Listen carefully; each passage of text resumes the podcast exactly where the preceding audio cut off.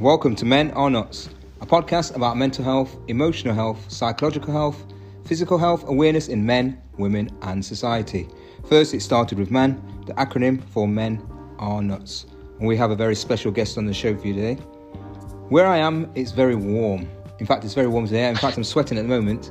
It's about 30, it's about 32 at the moment, um, and he's smiling. I don't know if that's I don't know if that's envious or he's you know he's kind of gritting his teeth and smiling and thinking, oh, I wonder, you know, wh- why are you there and why I'm here. And he's I think he's drinking a hot drink. Can you introduce yourself? Absolutely. Was that? Can you introduce yourself? Yeah, absolutely. Uh, my name's Nico Lagan. I am, well, what we were discussing before, I think I'm your first vegan guest. So I am a vegan podcaster. I'm also a vegan life coach, which means um, I do help people transition from uh, omnivore diet to a more vegan lifestyle. And we can go into more details if you want, but it's. Yeah. It's not just about food. I'm a big, big fanatic of the connection between the mind, body, and spirit. So, what you consume will affect the way your brain operates, and at the same time, the way your spiritual self will behave as well. So, I think diet, the, the vegan diet, is one of the pillars Yeah. to become, um, for lack of a better term, a better person. Yeah, and the re- and the reason why I spoke about the weather, you're in you're in not so warm climates at the moment. Where are you? Where are you based? Uh, I'm uh, about an hour outside of Montreal, Canada. I am a bit to the north. It is, as we were discussing before we started recording, it's oof, it's probably minus. I would say it's minus 10 Celsius right now. I don't know if you work in Fahrenheit or in Yeah, Celsius, 10, but yeah. so yeah, minus 10, and there's snow. It's cold, so I'm wearing a sweater, and yes, I'm drinking tea right now because it is cold. yeah, he came on and I saw the I saw the cuppings and I thought, oh, that must be tea. And uh, when he said mention Canada, oh yeah, eh, that definitely is tea. It's keeping warm. Absolutely. Yeah, we have the the fireplace running. We heat most of the house with uh, firewood, so it, it, it gives it a certain uh, a certain distinction. I love winter just so that I can run the fireplace, but that's it. I don't like the snow. I'm not a fan. Not a fan. and so, t- just tell them about you, you mentioned you living in a in a you say on a hill or um, it, um you know almost isolated. I don't, I don't know if say, say isolated, but yeah, is it isolated? Oh yeah, yeah. I'm uh, I'm absolutely isolated.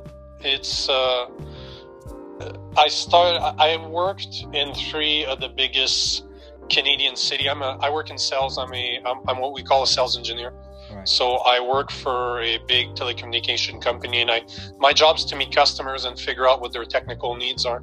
So in 2019, I think I met with two. I think I had 250 face-to-face meeting in that year yeah. and over the past 10 years i lived in toronto montreal and ottawa which are three of the four biggest cities in canada. Yeah. and when this whole pandemic happened i decided i'd move to uh, to my cottage. Since everything was on lockdown i figured why not go? I come from a tiny tiny town like maybe 2000 uh, 2000 people live there. So i decided to go back to a small town about 2000 people and i live outside of that town. Right. So yeah, I took a conscious decision to isolate myself because there are there were some growth and personal work that I needed to do. and I don't think there's a better way or I don't think there's any other way to do it than isolating yourself. This is where you're capable of really getting to know what you are. Yeah, yeah, and, and we'll talk about that a bit later. So, can you give them a, can you give the listeners a bit of a insight as to how much snow? I'm laughing because, the, the, I mean, I hate this. I hate the cold, you see, and I hate the snow. Uh-huh. So, um, just kind of give them an insight for the people who don't know Canada and where you are. What's it like to live there, and what's how much you know in the winter? What's it like right now? Even that you said there's how much snow. What's it like to live there? Uh, would say that we get well where I am at. We probably get three, four, oh yeah, three or four feet of snow, like at least three feet for sure. Yeah. Yeah. And it gets oof, we get some minus 30s, minus 35 degrees Celsius. Oh yeah, like one thing that most people don't realize, Canada has the biggest shift of uh, opposite of temperature. So if you look at our winters, we'll get some minus 35, sometimes colder, and in the winter and in the summer we'll get some 35 degrees Celsius. So we have like a 65 to 70 degree temperature span between our Wow. our summer and our winters. Wow. So have you ever done have you ever done that experiment? The show on I've seen that experiment. Is it Siberia where they where they get the hot water and they throw it outside, outside the window? And Uh, no, I've never done it. I, I'd rather get my hot body in a cold, uh, cold water stream. That I do though.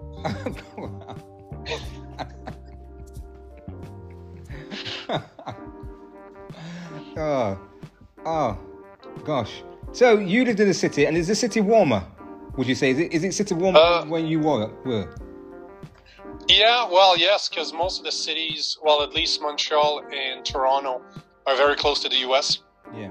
so they're pretty much as south as they can be. I think from Montreal, it's about an hour drive to get to the U.S. Yeah. and Toronto is very similar. Yeah. So yeah, it's definitely it's definitely warmer in Toronto than it is in Montreal, Yeah. and Montreal is warmer by a probably five or yeah five degrees than where I am right now. Yeah. And how would you compare? Um, you know, you, you, I'm presuming you're Canadian. I mean, you're born there. Yeah. How would you compare Canada? Because obviously, so over the years, living where I am, and I see watching sports or whatever it may be, this rivalry, uh, what this thing is between America and, and Canada. What what's the difference? What's the difference for people out there, that, you know, out there listening? What's the difference? What would you say the differences are, and how did that kind of rivalry kind of? That's a good question because I don't know that there's that much difference anymore. Like we're very very we're extremely similar. I think the biggest difference between the US and Canada is we're about we have more social programs if we can call them that. Right. like our education system is not as expensive it's subsidized a lot by the government same thing for healthcare Yeah. um, but except for that there's not there's not that many difference anymore we are as unhealthy as the americans Really? so we're very oh yeah yeah. Oh absolutely. Our our the average person here is not very healthy. I think they say that one out of three people is going to have either heart issues or uh, diabetes. That's so that's a lot. And they say that one out of three canadian slash american is overweight. So we don't have that much differences between us and them anymore. I don't know where the rival the rivalry comes from. Probably just because we're neighbors because keep in mind that Canada and the US Mm. has the biggest border, like the biggest land border between two countries, Yeah. Yeah. and our economy is really based on our relationship with them. Oh, Like a lot of our goods and services are exchanged between, like they buy, for example, in Quebec, the province that I'm that I'm in, the US buys a lot of our hydroelectricity. Right. So we do have a lot of we we do a lot of exchange of goods and services between the US and Canada. So that's probably why we have a rivalry. Just between like two two brothers or two neighbors that just wants to compete. But they tend to steal all of our best players either way. If you look at hockey, for example, Yeah, yeah, yeah. we have the probably the best players on the planet and they keep on stealing from us. So it's probably just where it's I think that's where it comes from because most of the Canadian players they play for American teams yeah. but then when the the Olympics happen, you get to play for the country that you're from. Right. So the. Canadians play the US and they play a lot of their teammates. Yeah. Yeah. So I'm pretty sure that's where the rivalry comes from. yeah. So um, and hockey is your ice hockey is your national sport, isn't it? Yeah, that- absolutely. It's our Number one sport. people here are absolutely nuts about hockey. Yeah. And and how for you? Are you are you a, a hockey fan or you? Or you, did you grow up in hockey or you you're not you're far removed from that? Well, like any Canadian, most of us know how to skate. We know how to Well, how to play hockey, but it's not. I'm a big sports person. I've been involved in sports my whole life, Yeah. Yeah. but I'm more of a fighter. I'm a martial artist. Right. I've been in martial arts for 15 to 20 years now. Right. Okay. So I played competitive basketball. Then after college, I decided I needed something else to push myself. So I learned how to fight, and I fought as an amateur. I've been doing Muay Thai for about what 15 years. I'm a certified instructor under the Thailand government Right, okay. to teach their to teach Muay Thai in Canada. So I'm more of a martial artist. I love fighting. I'm a big big fan of fights. we'll talk about that. We'll talk about that as we as we go through. Um, I know you know it's this is time allocated.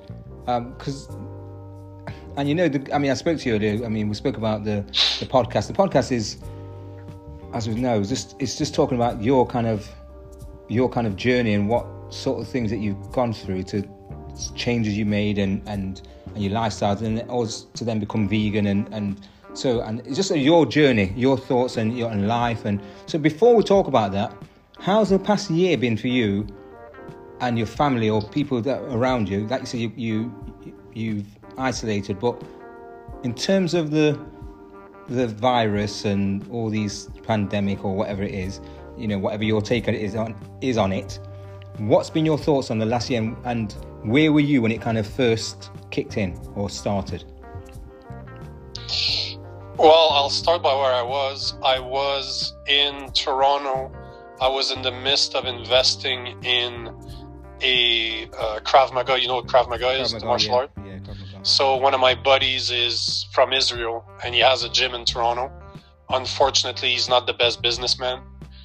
He's more of a a person that's a, one of the best teachers I've ever met, but he's Yeah. not a great business person. So I was there revamping the gym and making it sure that it would make money instead of costing money.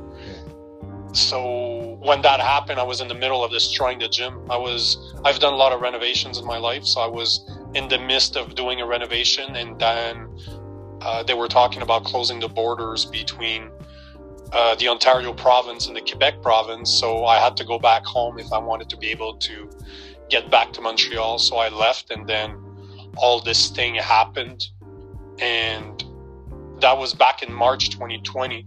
And I think that by April, I had gotten rid of my place in the city, and I moved down to the country where I am, where I've been for wow since April 2020 now. yeah. So, what- for a year and a half. So when you when when in that time in that month, what was you what was your thoughts and what were you going through and, and you know were you watching news? I mean, are you a news watcher? What what was going through your mind at that time for the for that month? I do. I I am. I used at least to be an extremely political person. Like one of my aspires, one of the things I inspire, I aspire is to be in politics, but not the type of politics that we see today. Yeah. Um, with that said, did I watch the news? Absolutely, I watched the news and I saw this coming. Like what's going on right now, that to me was. I've been called an, a, a conspiracy theorist for 20 years just because I love to do research. I'm a big fan of research, and normally I, I finish sitting in the middle somewhere.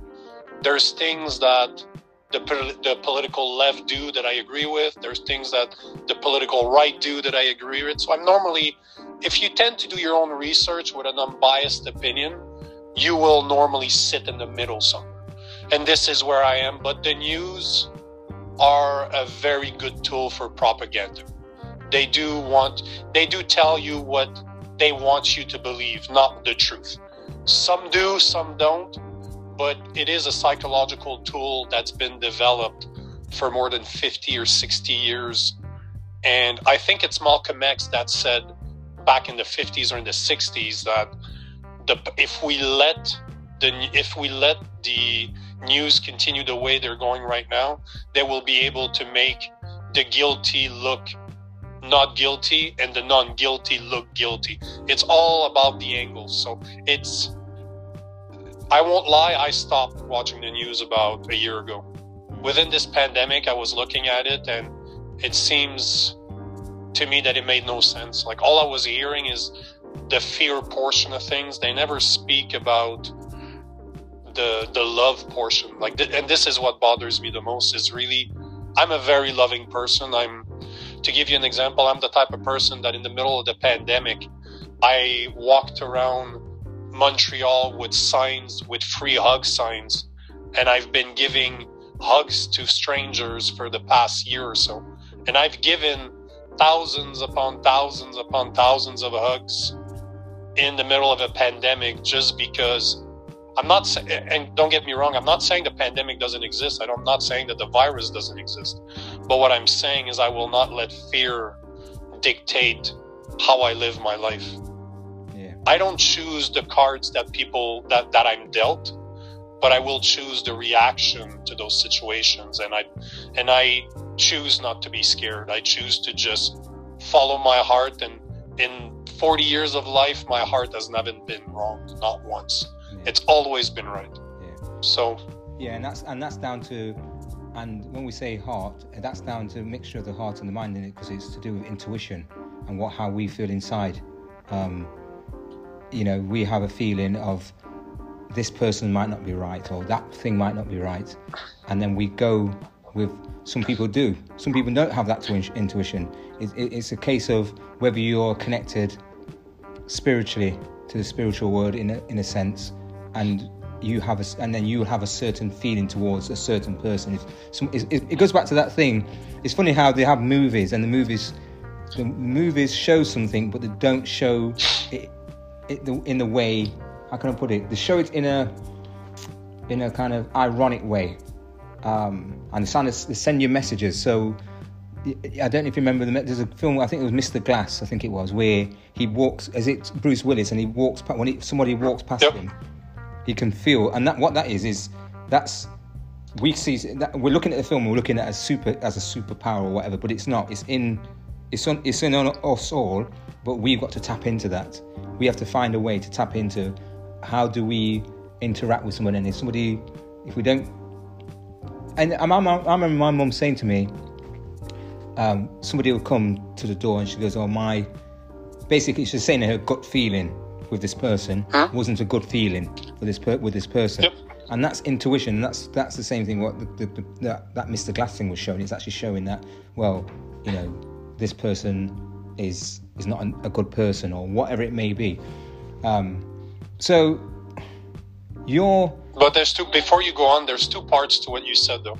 Love that movie, by the way. The the original one with. Uh, uh, is it? Irre- it's not irreversible. What's the name? Unbreakable. Unbreakable. Unbreakable yes. is Unbreakable, the original yes. one, and to me, it is a brilliant, brilliant movie. Yeah, yeah. Absolutely brilliant. It's something that people need to watch and see it for not a science it's not a science no. fiction movie.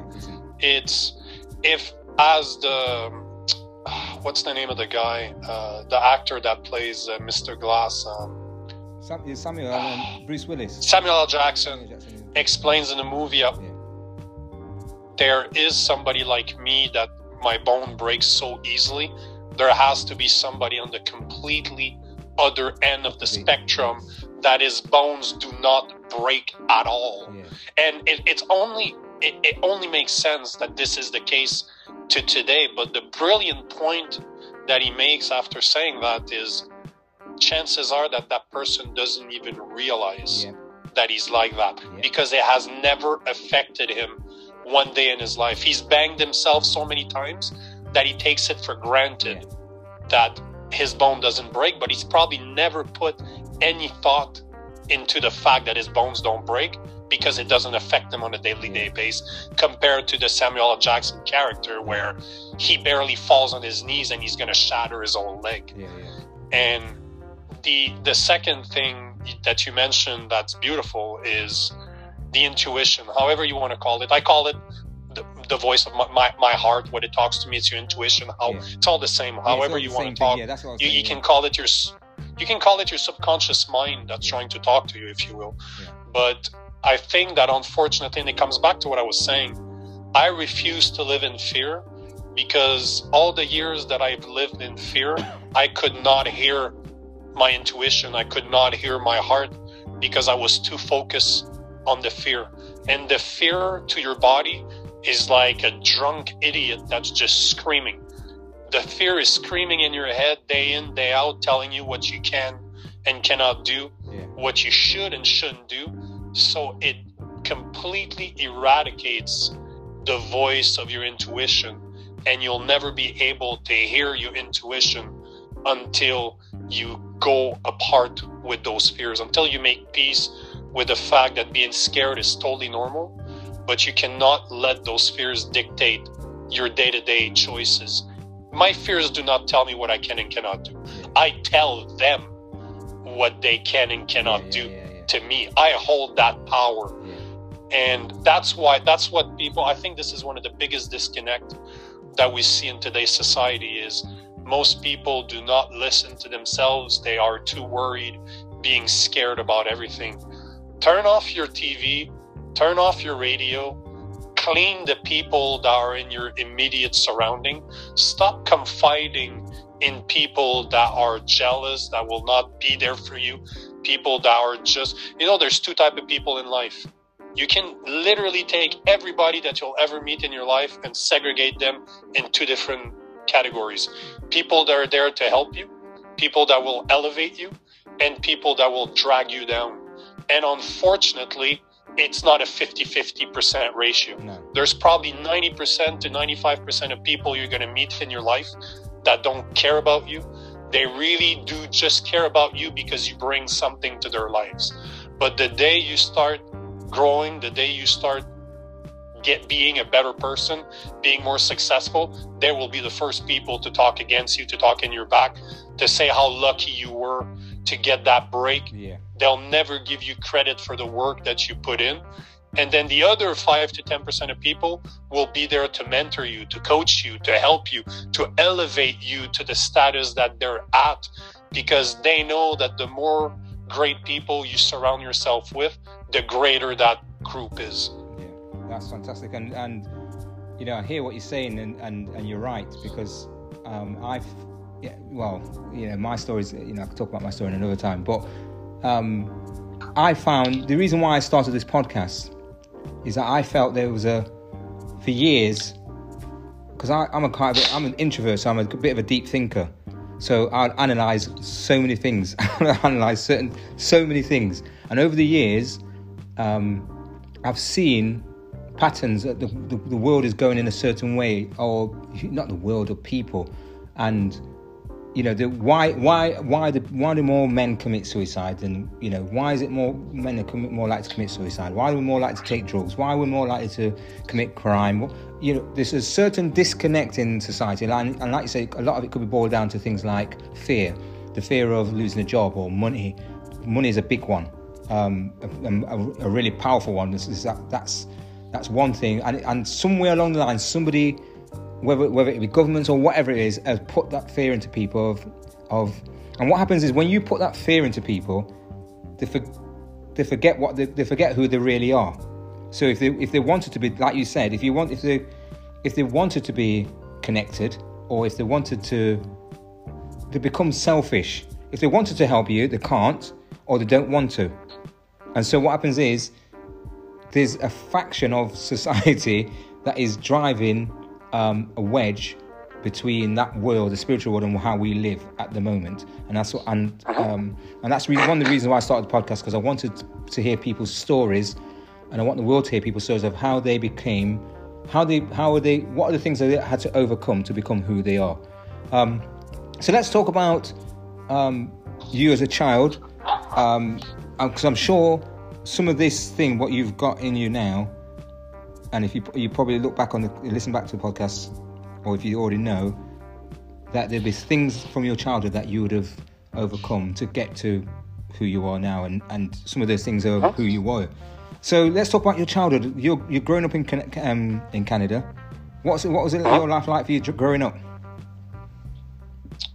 Well, we're talking about which, which age because they, as per psychologists, they say that your mind is pretty much formed, or maybe not formed, but the way you will become will be chosen between zero and five years old. Yeah, yeah. Whatever you go through during those age will dictate what you will become in a nums, uns, uh, in your subconscious Yeah, it, it's possible to go through it. You can change the way you were raised to become a better person. yeah, But if you never choose to, all those choices are pretty much dedicated between zero and five years old. You will become the person your parents raise you to be, basically. As Yeah. bad as bad as this sounds. Yeah.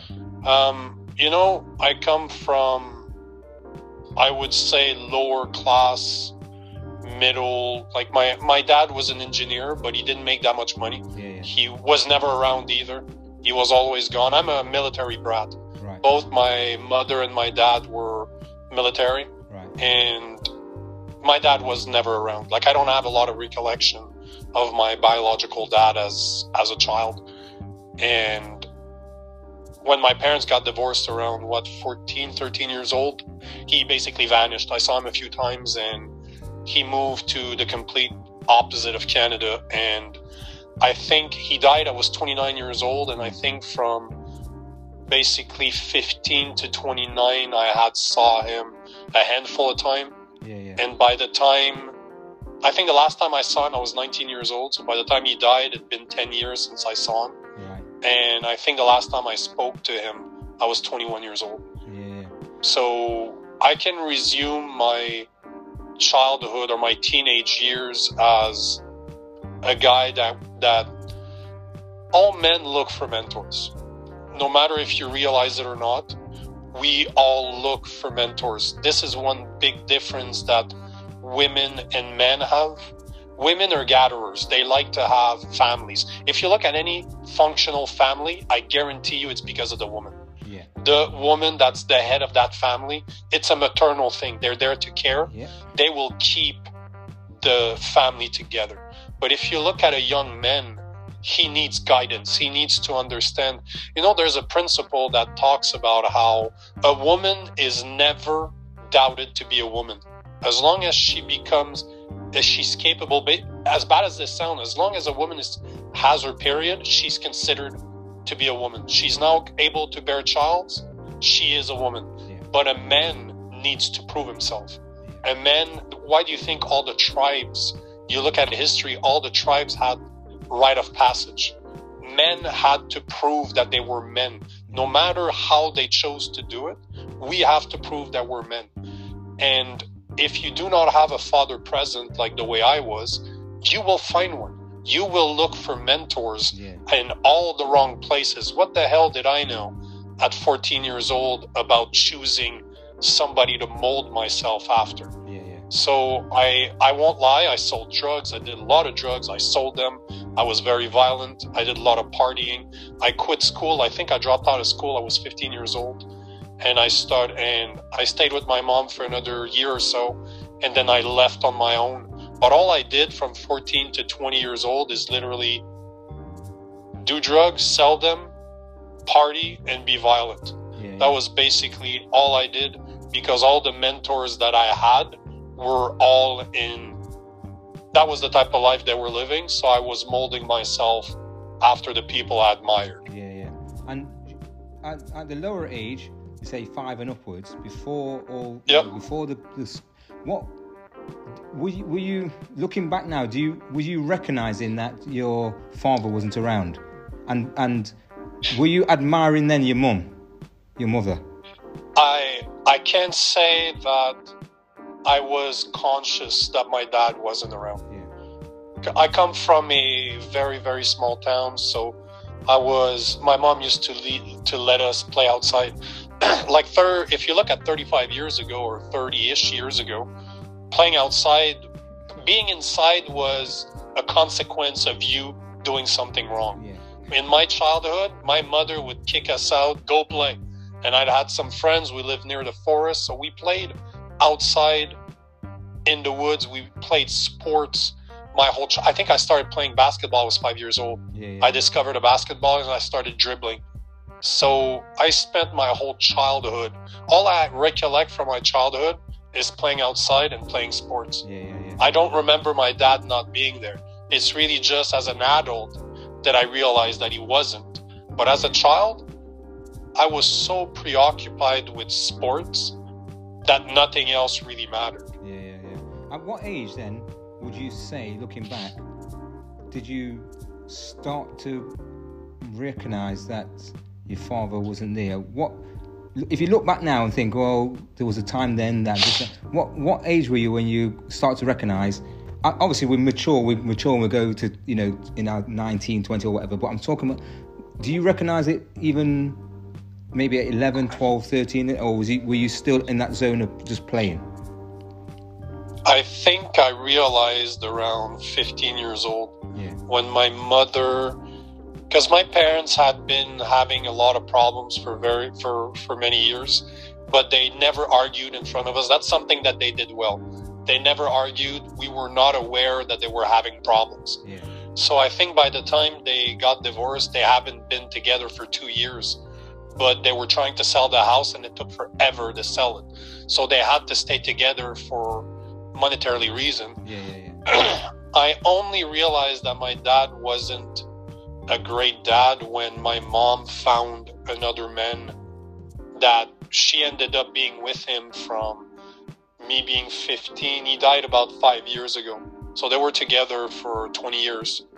And when I saw the way he treated my mother, the way he treated me, the way he treated my sister, how he was always around, this is where I realized I'm like, okay, when you have something and you have nothing else to compare it to, it's very hard for you to know that one thing is better than the other. Yeah. But when I saw the way that man wanted to be with me, the way he was with my sister and my mother, I realized that there was a big lack of my father wasn't there when I was younger. This Yeah, is when I realized it. Yeah. And so, would you have that, at that age then? Would you have, with this new person coming into your life, would you have? There's a part of you that still wants your father, and but you want your mum to be happy, but this person's treating you well. Is was there sort of like a, you know, uh, not an implosion, but a, a, a, what was your think? What was your mind? Where, where was your mind going heading there? This person likes you, he, he's treating you well, but then he's not your father. Was there any point where you say, "Oh, you know, this is this is not my father"? You, you know, was there any sort of, was you know this person's not your father? In your mind, what are you? What's you must have had loads of things going off in your mind as a teen. At that point, it was too late. He tried. I did not get along with that man until my 20s. Mm. Like from 14 to 20 years old, I was hurt. Like looking back, I was hurt. The person that's supposed to be there for you never was. And I was not interested in somebody else filling up that role. Yeah, It was not, I was not listening. I was not paying attention. I did not care. At this point, I thought I knew better because I was, deep down, I thought I knew better. But it's simply because I was hurt. I wasn't looking to listen to anybody that made sense. If whatever he said did not resonate with me at all, yeah, so I decided not to pay attention and separate myself from them. yeah. Isn't it funny? Genetics, genetics is genetics is a is a is a is a, such a powerful thing because you just said then that even though this person was there, you couldn't. Even if this person was doing the right things, you just couldn't really. There's something about it, the, the lack of connection with this person, knowing that you've already got a, a father, because gen- genetically, we're we kind of, we're meant to be like our fathers. We're meant to be like our, like our mothers and fathers, but in a sense, as a man, we're meant to be like our fathers. And if we don't have that thing from our father, there's a disconnect. I know that because I never I never had a role model. I never had my, you know, even now. I'll, well, that's another story. That's another day. So I can feel what you're saying there, and it and it manifests itself particularly at that age around 14, 15 age where that's a, a- another that's a, that's actually a development age. That's actually the next stage of development, 14, 15 they say in in because I've been in professional football for a long time, and they say the development age is around 13, 14. Before that, it's around 9, 10, and then the next stage is 14, 15.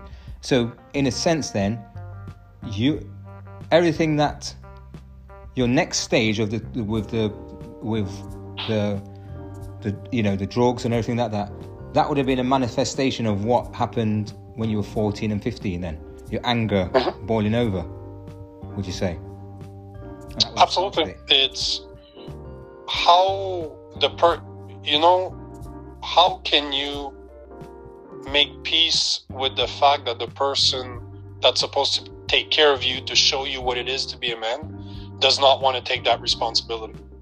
How are you supposed to react when developing? You don't even understand who you are.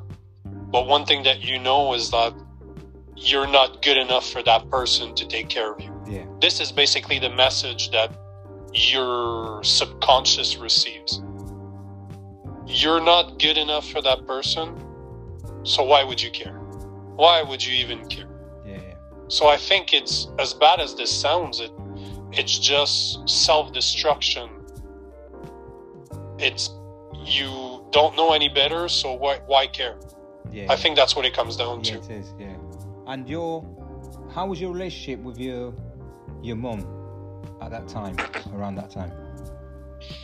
You know, um, it it at that time I was at that time I was really happy in a way that my mom gave me a lot of freedom. She knew that there's nothing she could do to stop me from doing because she was aware. One thing I never done, I never lied to my mother. Yeah, yeah. So my mother knew what I was doing. She knew I was getting in trouble, and she never. I, I loved my. I, I loved the way my mother treated me at that age because I felt I could do pretty much anything I wanted. yeah. Because my mother did not know how to deal with the way that I was. Yeah. Looking back at it now, I'm almost 40 years old, and looking back at it now, I realize that my mother enabled me. My mother allowed me to become that. Uh, I, I'm going to try not to swear, but my, my mother will. My mother did allow me to become the person that I become, to become problematic. Yeah, yeah, yeah. She, because one thing, eh, that, that's another thing that I see a lot in today's society, and for some reason we never hear about it. If we have the highest rate of separation, of divorce, I think it's more than 50 50. I think you have, by getting married, 50% chance you're going to get divorced. And most of the time, if you look at the statistics, the man does not get to see their kids the way they would want to see them. Because I know here, at least in North America, especially in Canada, the system is made for the, the woman to raise the child. And unfortunately, a lot of those women will remove the men from the situation because the relationship did not go well. So at the end of the day, who pays for that is the child. Yeah. But one thing that I've come to realize is if I look at my situation, for example, my mom did not remove my dad from the equation. He decided not to be there. That being said, it was my mom's responsibility to find a role model for me. It, as a parent, she should have known that I would need guidance. I would need a mentor. I would need a guide, whatever you want to call it. I needed a strong man to be around to show me the ropes, to show me what it means to be a man. Yeah. That was her responsibility. So we can't take away. We we have to be careful to. It's okay to be a one unit family. If that's the case, and you end up to you end up being uh, a single woman raising a boy, that's fine. I know that they're going to do their best for that son to become the best person it can be. But one thing to keep in mind, it is your responsibility as a parent to find a strong role model. A friend, an uncle, a dad, whoever it is, you need to put mentors in front of that child, or else he will look for others to show him Yeah. what it is to be a man. And we're seeing it today. Look at today's society. Young men are troublesome because they do not have role models that they should follow. Yeah, yeah. And do you do you think as well that another side to this as well? Do you think that she gave you leeway, or you know, the opportunity to to to to you know to get, go out and do whatever you're doing because in in another sense in a in a in her head that that's probably what you needed. I don't know. I don't know. Maybe i'm thinking the alternative was for her maybe she's I, I, she's thinking I'm not going to tread on his toes. I'm going to let him do what he needs to do, and then that will make him happy. If you see what I mean. I'm wondering. If I, that, think... I wonder if that was part of it as well. I don't know. I don't know. It's a good question. I think there's a bit of both. I think she thought it it's what I wanted. Yeah. But also at the same time, I believe that it was easier for her at the same time. Yeah. I think it was a bit of both because I do have a sister that's year and a half younger than me, and she never she never had any of the issues. She's not she has not gone through. She was she stayed in school. She she's a smart girl, and she never went through what I went through.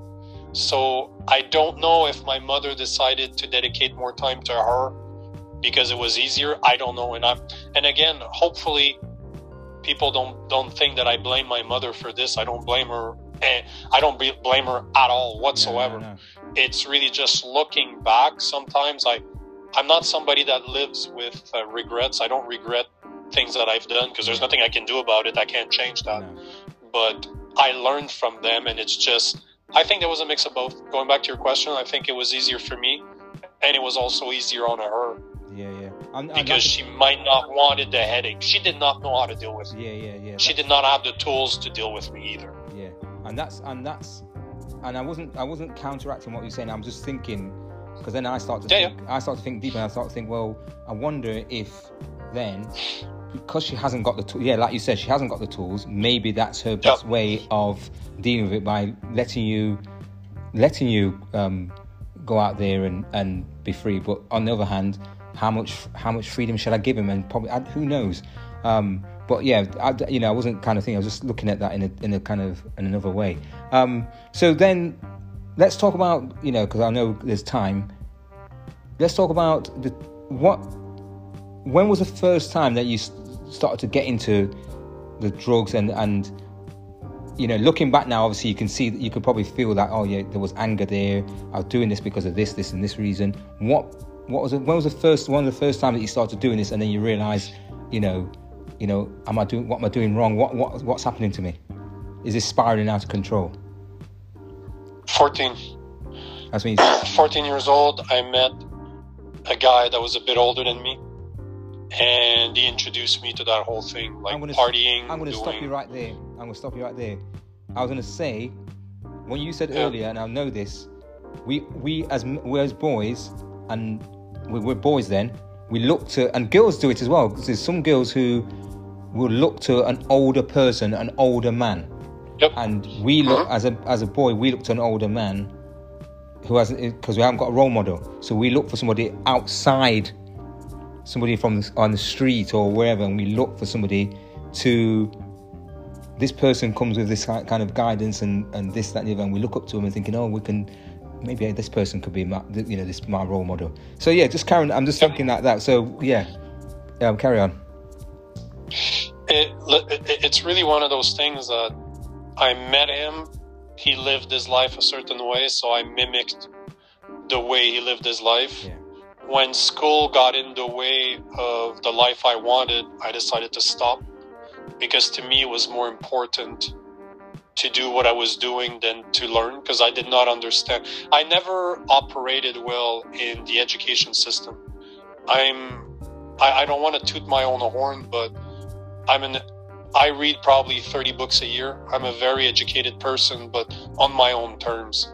I'm not somebody that you, my mind does not work in a way that you can put me in a classroom and tell me those are the guidelines and you need to respect them. Mm. My brain does not work that way.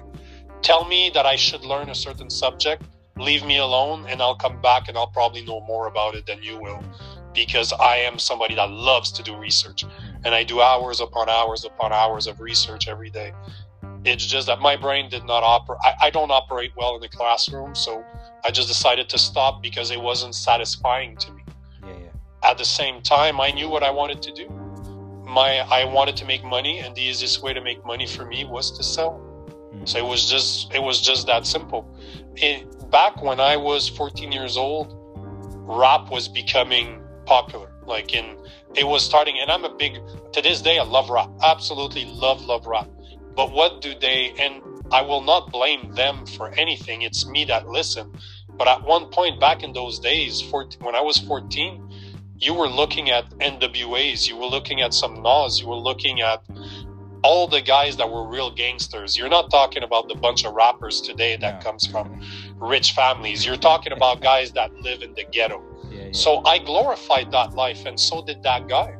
So I was listening to that music and those words I was hearing, and to me, they made sense. yeah. So I decided to listen, and unfortunately, I listened for what, six years? It's not until I was 20 years old that a decision I I was at a crossroad in my life. I I was getting evicted from the apartment that I was. I had an opportunity for I don't want to say a job, but I had an opportunity to dig my hole even deeper. I was I had been offered from going from selling to producing. This is the step that I was at when I was 20 years old. Somebody offered me a way to make a lot of money, but not selling anymore, producing the merchandise. And I was getting evicted from my house, and I had a conversation with my mother. And she was telling me, somehow she called me out of the blue just to say, if you ever need a place to stay, you know that our house is always open. So I, I was at that crossroad, and I don't know how my mom knew, call it intuition, like we were talking about earlier Yeah, mother intuition. She just called me to say that if I needed something, I was she was there. And instead of digging deeper, I took the resolution to stop everything I was doing. I, I went from I, I removed all of my friends. I on overnight I stopped smoking. I stopped taking drugs. I stopped drinking. I went back to my mother. I went back to school this is all overnight just because of one single phone call that was placed at the right time. yeah. So the this is I'm I'm very happy that I've always had a very strong sense of intuition and I tend to be able I listen to people if people tell me something I will sit down and as you were saying earlier I analyze what people say. I analyze what people do.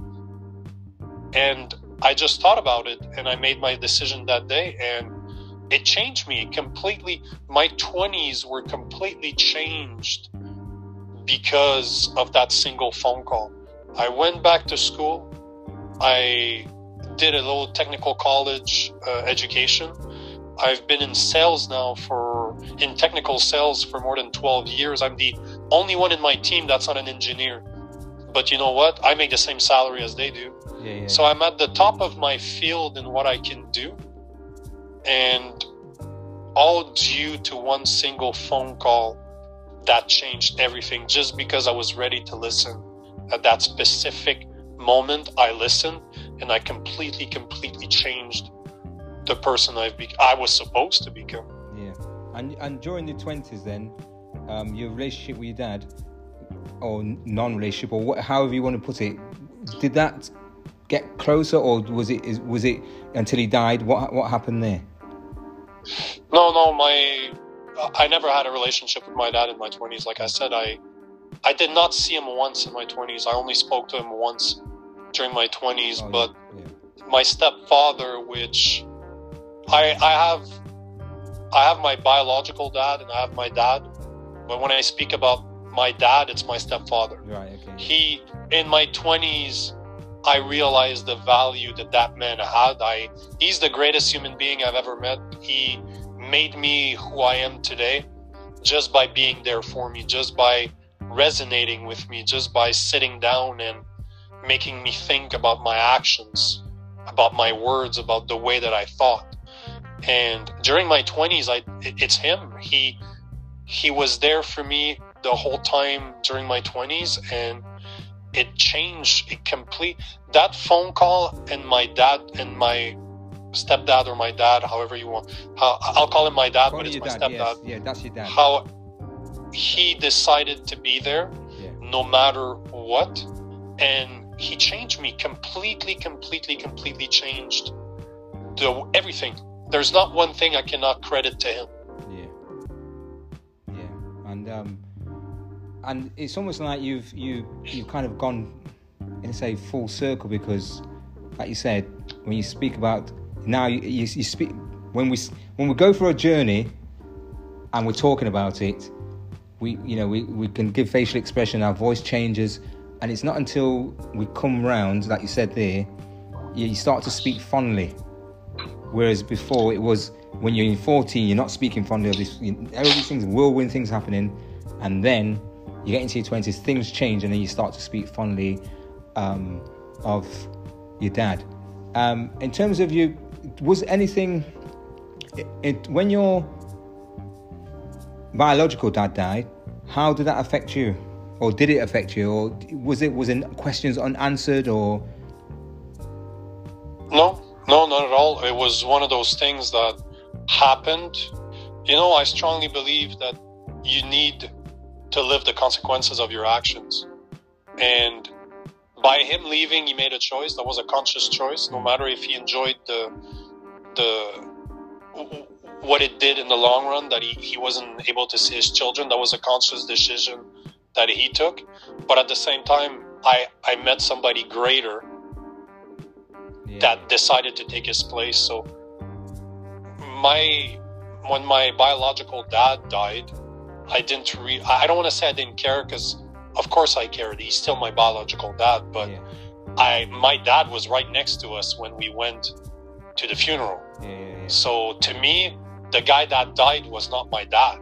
The guy that died is somebody that allowed me to live to, to be born, but my dad was still sitting right next to me. Yeah, yeah, yeah, yeah.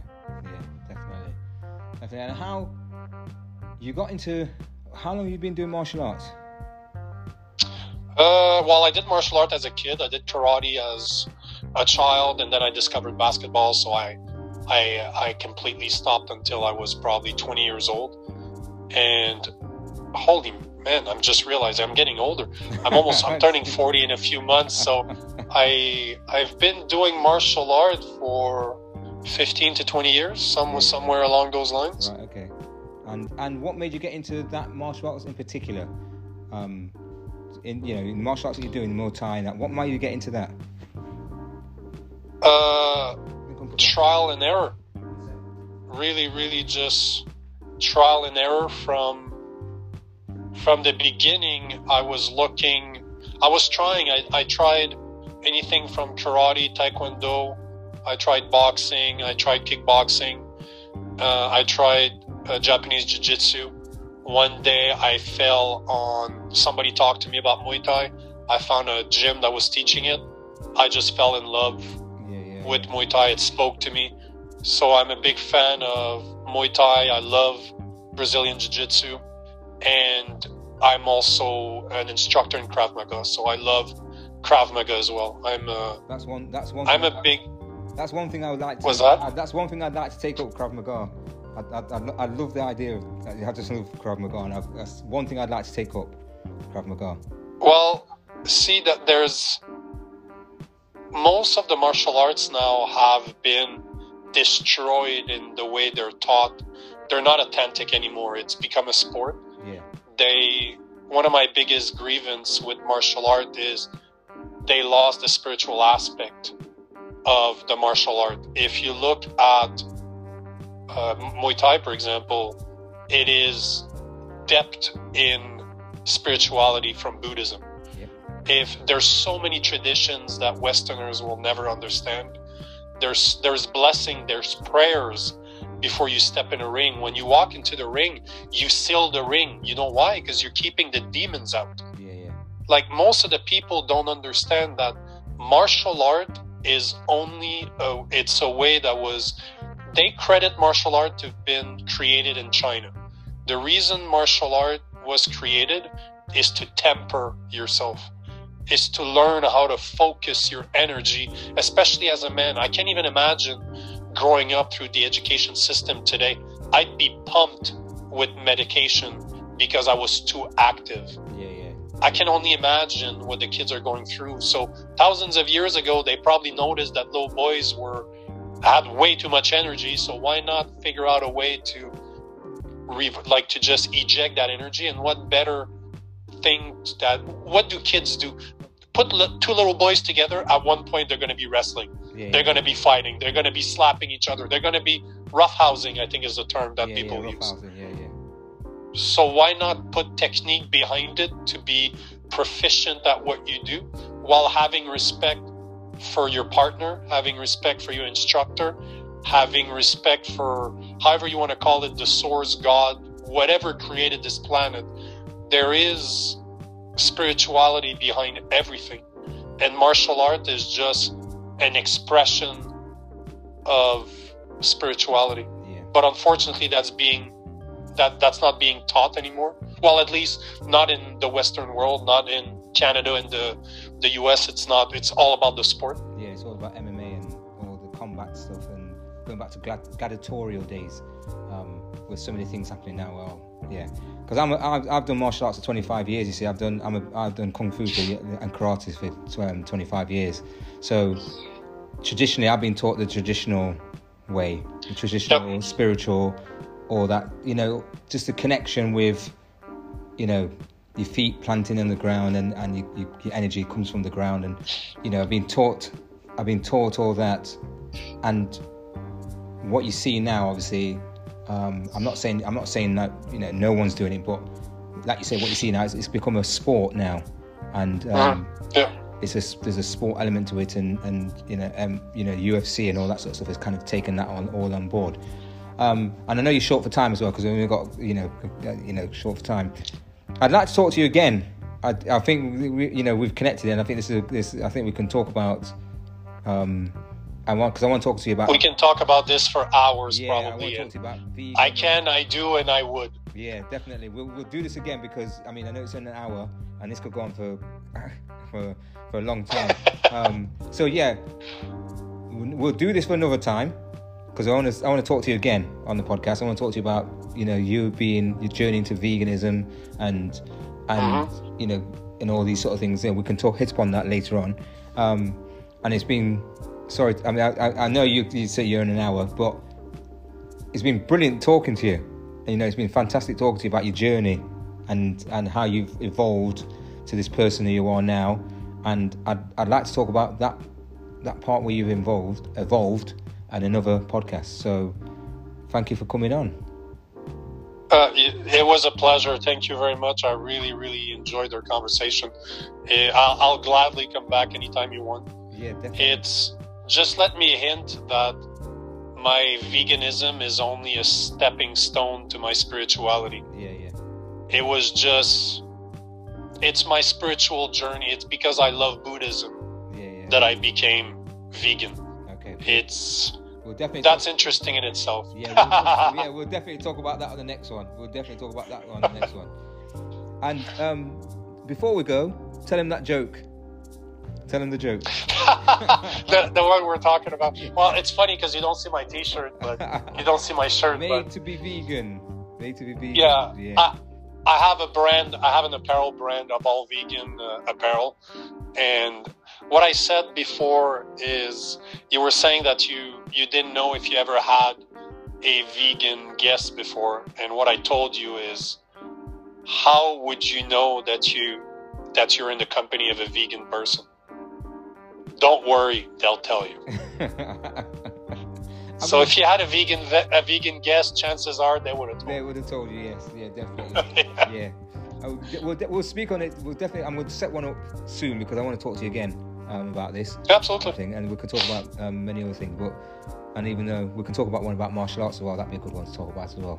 So um, thank you for coming on and um, chatting, and uh, you know, I hope you enjoyed the snow, skiing, and whatever you're going to be doing, in the, making making um, what do you call them?